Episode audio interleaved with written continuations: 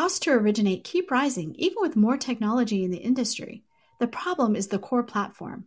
A new LOS can re architect the process around data, not humans moving paper files. Vesta has built this LOS, and you can learn more at Vesta.com.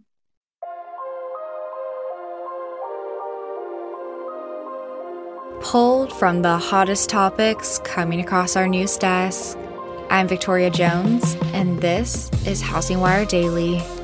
In this episode, HousingWire digital media manager Alcynna Lloyd joins HW Plus managing editor Brena Nath to discuss the newly released HousingWire May magazine issue and review the biggest topics that came out of the HousingWire newsroom last week. In this episode, the pair discuss President Joe Biden's proposed first time homebuyer tax credit loanDepot forming a JV partnership with LGI Homes, and what readers can expect in HousingWire's May magazine issue. But before we listen, here's a brief word from our sponsor.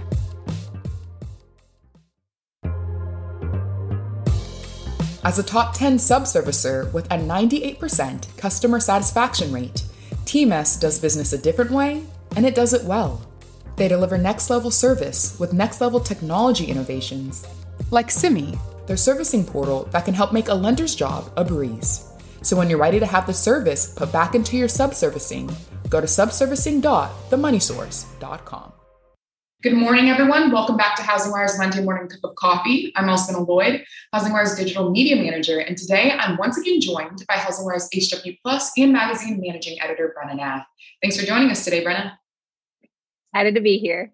I'm glad to have you.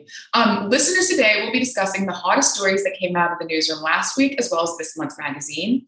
Before touching on that, Brena, what were some of the topics that caught your eye last week and last month? I know Biden's 15K tax credit dominated headlines, and there was a lot of focus on housing inventory and affordability as they continue to be pressing issues. But what caught your eye specifically? I love that you highlight those things because dominated is such a great way to put it. Um, when it comes to article coverage, April was a very busy month. I know we probably reiterate that every month and say it was a busy month, but April really just brought a huge, steady flow of must read content. So, as you mentioned, I definitely think the Biden article caught my eye. So, for people who want to go read that, it's Biden's 15,000 first time homebuyer tax credit is now a bill. I would like to highlight, and if you follow um, any of Sarah's uh, PM notes or any of the coverage there, it's very important to differentiate the two different bills that you have going on right now. You have Biden's 15K first time homebuyer tax credit.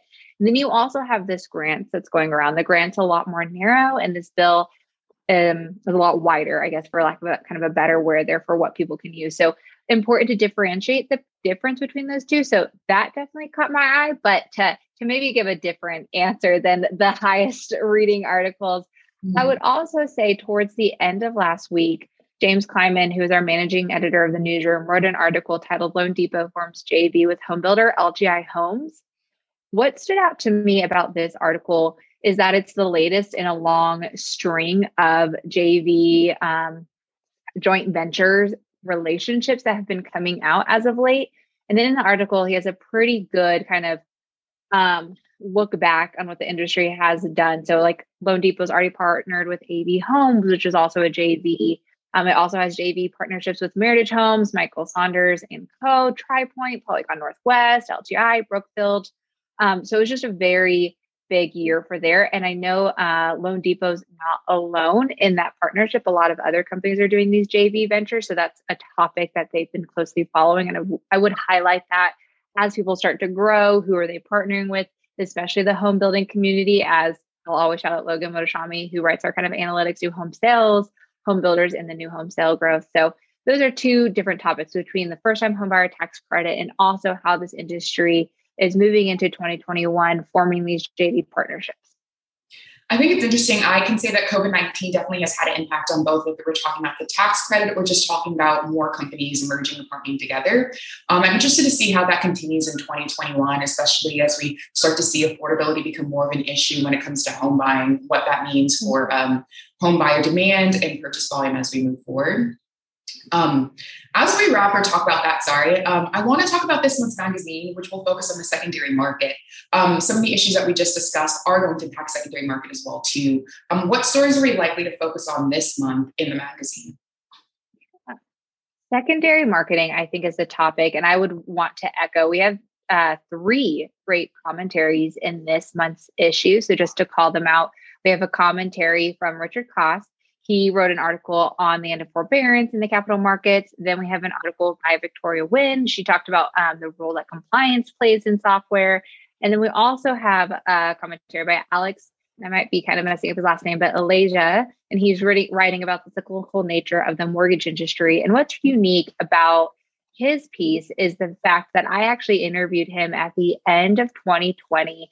I was tasked with writing the piece on what does 2021 look like for the secondary market? And two of those people that wrote the commentaries, I had the pleasure of interviewing at the end of last year, asking them, okay, what's important to, to keep in mind? And Richard Koss really kind of talked about um, the rescue role that the Fed played in 2020. It um, had reminiscences back to quantitative uh, QE, quantitative easing, um, and how it's not often that the secondary market takes such a forefront position in the industry. And it really did play this rescue role. The Fed came in, lowered rates, and that completely changed the trajectory of the industry in 2020. And then you go from his perspective. And so, so background on Richard Koss, he is currently for his title, he's the chief research officer at Recursion. And he previously has served as the head of capital markets of research at Fannie Mae and as IMF visiting scholar and director of Global Housing Watch. So he kind of gives this research perspective on what happens and what do we need to look ahead to when it comes to forbearance. And then you have a, a boots on the ground look from Alex Elezaj, and he is the chief strategy officer at UWM. As we all know, UWM also had a very busy year. They filed for um, initial public offering. They're now a publicly traded company. They also had a massive um, busy refi and purchase year. But he also kind of talks about how the industry can really kind of get caught up in the secondary market, but it's really important um, to not always have to get caught up in the weeds. So those are two commentaries I'd point out. Um, I'm very passionate about the magazine, so I'm going to list one more when it comes to the mm-hmm. secondary market and then touch on the awards. But we also have a, uh, a piece in here by Ch- John Twohig. For some background on him, he is currently uh, his title official is managing director at Raymond James, uh, and he's also a board member and president of Raymond James Mortgage Company. What's unique about his piece is, I think it was almost a month ago now, maybe like mid April, where they put it out. Uh, the HMDA data came out. We listed the top, I think we put out 20 or the top 15 lenders according to the HMDA data, along with the CFPB's data. And then we used iEmergent data to help kind of parse through it and figure out the key things to highlight. Well, John Twohig's data really dives into like, okay, what does this shift mean? With the title of the article being a new golden age in the secondary market mortgage market, and will lender focus shift to the jumbo non-conforming market. But in order to look ahead, he gives a look back. So he takes a look back at what were the big banks during the financial crisis? Where did they go? So where did um, you know Bank of America, Washington Mutual, um, uh, the, the banks that really did kind of crash and how has that market been divided up now going mm-hmm. into 2021 the role of the non-banks who are the biggest ones and then also what are they focusing on? How does the credit market look? So it um, reminds me of kind of a logan style article. There are many charts in it so there's mm-hmm. a lot of data packed into this just to really look at okay what is this new age in the secondary mortgage market? So those are two that i would highlight and then i would also just want to shout out congratulations a huge round of applause to our housing finance winners this is uh, our honorary award. So that's exciting. This is our first um, our first class of housing finance heavy hitters. So as we talk about the mortgage market, these are the people that really spearheaded that change or closely watching the mortgage market. They were closing, closely watching the Federal Reserve. So you have some great names on here. You have Julie Booth. She's this chief financial officer and treasurer at Rocket Companies. You also have Greg Brown, who's the chief financial officer, officer at Academy Mortgage, and more. You have the CFO at Remax, Karri Callahan, Jeremy Collette. He's the executive director of capital markets at Guaranteed Rate. I could go on. it's mm-hmm. a great class. These are definitely the people who I'm sure if you could see behind the curtains over the last year and the conversations that they had being the CFOs and the people have to watch the liquidity of the market, mm-hmm. uh, they definitely were uh, game changers over the past year and I'm sure heading into the future. Well, it's awesome that we're able to highlight them and let more people know about what they do and the work that they bring to the industry. And as we talk about highlighting, I want to let our listeners know that our magazine is a part of HousingWire's premium subscription service, HW Plus. Uh, Brena, can you let our audience know a little bit more if they don't know anything about it right now?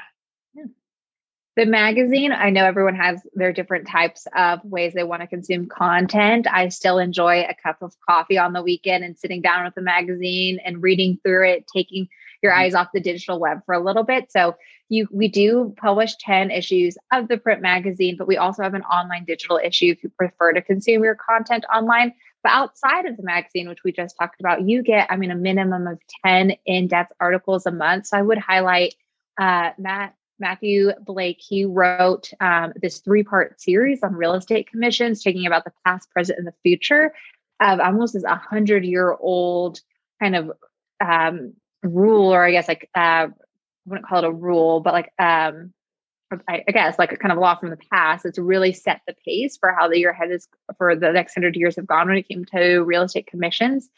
This three part deep dive interviewing, you know, the people who are at, you know, the biggest people kind of the discount brokerages who are trying to disrupt that place all the way to the people who are creating the lawsuits against NAR for this rule um, when it comes to real estate commission. So pieces like that that really go deep into the news that really helps you stay competitive and get in a competitive edge going forward. And then you also have your standard stories like, okay, mortgage rates went um, back below 3%. What is everyone saying about this? So Cover Magazine, your long form digital content, and then would want to shout out we are gearing up again for engaged marketing that's yeah. coming up here in June, which is a great, uh, great and exciting thing. And all of our HW Plus members get um, access to our virtual event. So they get free access. It comes as part of their membership.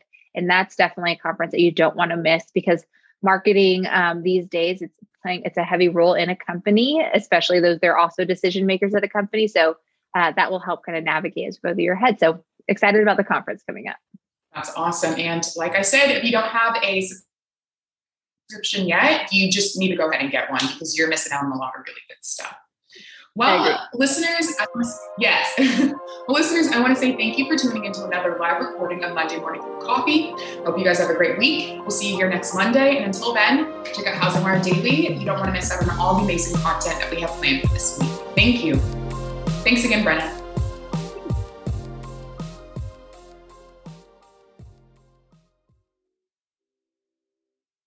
Now more than ever, the housing industry is looking to its leaders for answers.